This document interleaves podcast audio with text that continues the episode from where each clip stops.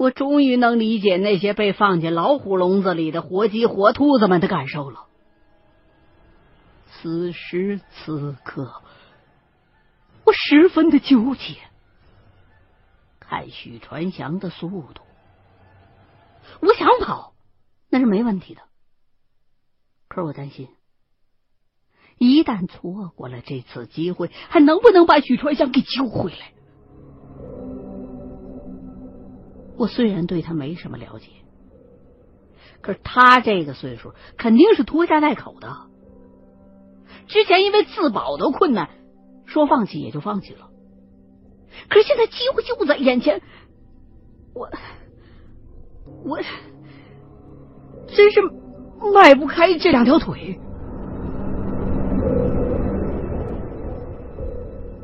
就在我挣扎的当口，许传祥已经越来越近了。我斜眼瞄了一下黑瘦子，他已经绕到许传祥的背后了，可不知道为什么，却迟迟不动手。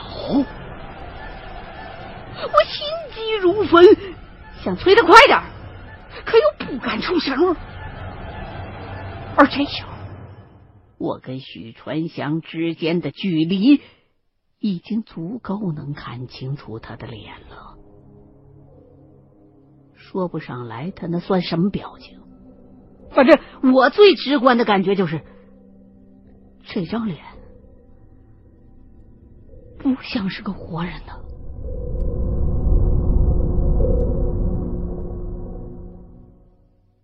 又过了几秒钟，瘦子终于开始了行动，悄悄的摸了过来。可就在这时候，眼瞅着躺在地上的一个裸男居然站了起来，以同样的姿态，也朝我这边挪了过来。这下我可憋不住了，瘦子要是被暗算了的话，我可就彻底没跑了，更别提救人了。所以我赶紧大喊了一声。你上我有人！我这么一喊，也惊到了趴在我后背上的蝈蝈。蝈蝈随即一蹦，就落到了别处。可对面的许传祥却并没有改变方向去追那蝈蝈，而是坚定不移的朝我走了过来。瘦子听见我惊呼。却并不回头，也不跑，反而停了下来。等后边爬起来的那位赶上来之后，他就做了一个不明所以的手势。我一看，心说完了，妈的，这是个圈套，也甭指望瘦子了，只能自救了。这时候，许传祥已经到了眼前，一伸手就能够得着了。我干脆站起身来，抬腿就给了他一脚，然后借着反弹的作用力，转身就往院外跑。可是许传祥的体格比我壮实的多，这一脚被踹上去之后，根本就没多大反应，只是稍微的踉跄了一下，就重新又扑了过来。我真后悔没学个一招半式的，本能的就想着电影里的镜头样子，想用膝盖顶住他。可是慌乱当中腿抬的不够高，反而搞得自个儿重心不稳，一屁股坐在了地上。这时候，我心里头只剩下一个念头了：妈的，我钱还没花完呢！许传祥倒没像僵尸片里演的那样上来就掐我脖子，而是双手用力的去挠我的肩膀。他没留指甲，可是光用指头抠也抠得我生疼。我这才有机会用肘部去顶他的脑袋，嘴上也没闲着，骂的瘦子：“你他妈忽悠我！”这种搏斗在很多电影里边都出现过，通常都是主角跟反派子弹都打光了，就开始这么肉搏。可只有当你真正的经历过，才能体会到这种随时会被人弄死的紧迫与绝望。跟许传祥比起来，我身高、体重都吃亏，一打起来甭想占优势，所以我吃奶的劲儿都使出来了，也只够勉强维持现状的。就这么僵持了十几秒，才听见那边的黑瘦子喊了一声：“我靠！你千万别让他弄出血来，他想上你身！”本来这时候我就是强弩之末了，一紧张，把黑瘦子这句话听成了他想上我，手上顿时就是一软，背上立刻就是一疼，完了，肯定破皮了。千钧一发之际，许传祥不知道被谁给猛踹了一脚，人虽然没动，但是扑倒在我身上的力量明显的减小了。我顺势猛推了他一把，从他身子底下钻了出来，百忙之中扭头一看，居然是刚才跟在黑瘦子身后的那个裸男，这时候正在猛踹许传祥。我爬起身来之后也没去帮忙，瞅准了黑瘦子，直朝他冲了过去。我是真怒了，脑子里边现在只有一个念头：妈的，你忽悠我，老子也要你的命！瘦子见我冲过来，也不躲，我照着他脸上就是一电炮。不过这拳没打出什么效果来，因为我刚才消耗了太多的体能了。这小子挨了我一拳之后，还是没还击，反而指着我身后头骂了一句：“他妈秦一豪都快死了，你还有功夫跟我这较劲呢？”啊！我一愣，回头一瞅，刚才没机会细分辨，这时候才看明白，后来的那个裸体的男人，竟然是秦一豪。我就懵了，他怎么混进来的？之前在车上虽然跟其他人没交流过，可是他我总不会认不出来啊？难道他他易容了？这时候也没工夫细琢磨，赶紧就冲过去帮忙，说是帮忙。其实秦一恒也没怎么吃亏，这会儿就是在不断的努力着，想用手里的麻绳去勒许传祥的脖子。我一看，还是照旧吧，扑上去就用身体的重量去压那许传祥。这一压，硌得我差点没吐血。低头一看，只见许传祥的后背上。不知道什么时候被谁给插了一把刀，刀身已经全部都没到身体里头去了，外边就只剩下了个黑色的刀疤。我大吃一惊，他他已经死了。那这刀是谁捅的？是齐恒啊！此时没时间细问，我调整了一下位置，再次压了下去。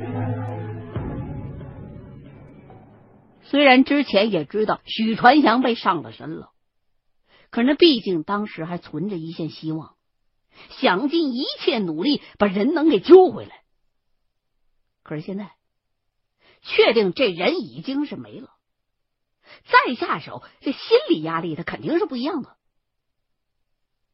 就这样，折腾了好一会儿，许传祥突然之间就不动了，我就知道秦一恒成功了。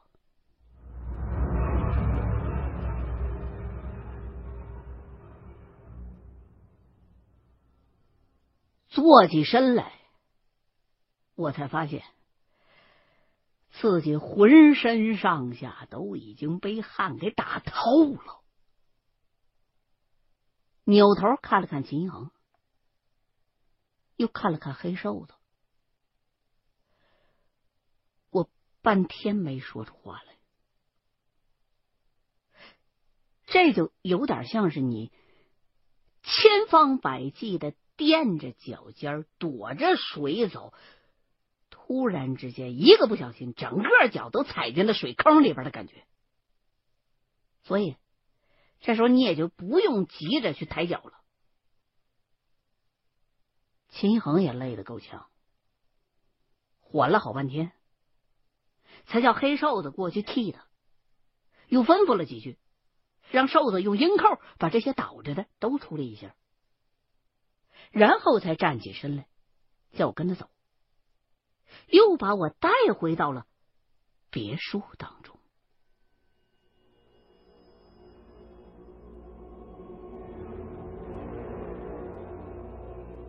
走在秦一恒的身后，看着他的背影，不知道是不是因为他没穿衣服的缘故。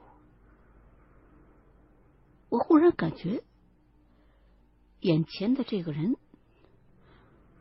是如此的陌生。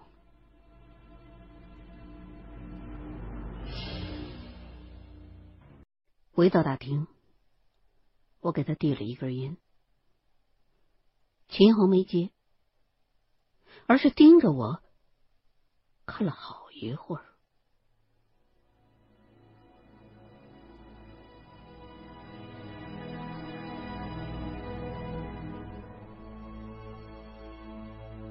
就在我开始不知所措的时候，他让我转过身去，查看了一下我的后背。刚才注意力没在这儿，这会儿一歇下来，一被他提醒，我才察觉到后背真他妈疼，也不知道伤成啥样了。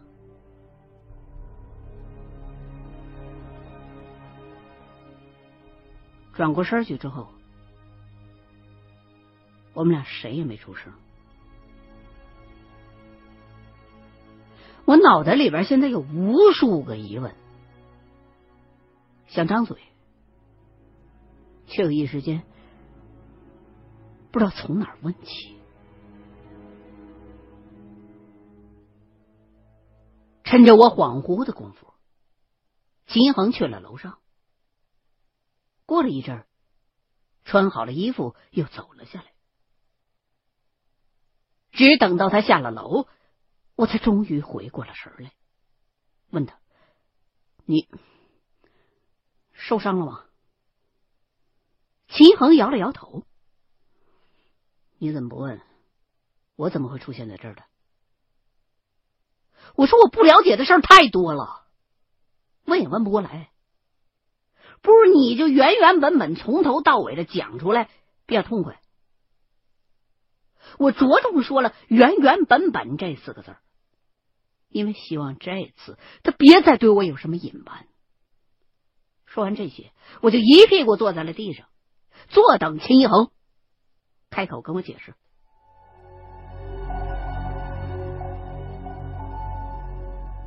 他似乎是酝酿了一会。然后也坐了下来，张嘴的头一句话就是：“我没有刻意骗过你什么，只不过这中间有许多的机缘巧合，有些事儿我还没讲清楚。”接下来，他告诉我说，自己之所以会来这儿，是黑瘦子通知他的。这黑瘦子名字叫白开，白开水那两个字白开。但是他没想到我居然也会来这儿。哎，我一听就很不爽啊！你这谎话编的都没过脑子啊！你给我写字条的事儿你都忘了？哈哈，我就反问他，那人是你朋友啊？是你他妈的给我写了张字条的？你难道会不知道我会来？秦恒一愣，字条？我给你写的，写了什么？哈哈，一看他还这么装傻充愣的，我觉得这次谈话真的没必要再进行下去了。说实话，我心里边真的有点难受啊。你说出生入死这么久的一哥们儿，到最后连句实话都换不来。我站起身来，冲他比了一下大拇哥，转身就往外走。秦恒这才恍然大悟的啊了一声，说他明白了，让我坐下，听他继续讲。我没坐回去，但是我也没继续再往外走。我心说，但凡你再编一句，我就真当是没你这个朋友了。秦一恒缓了一缓，才继续的。讲了下去。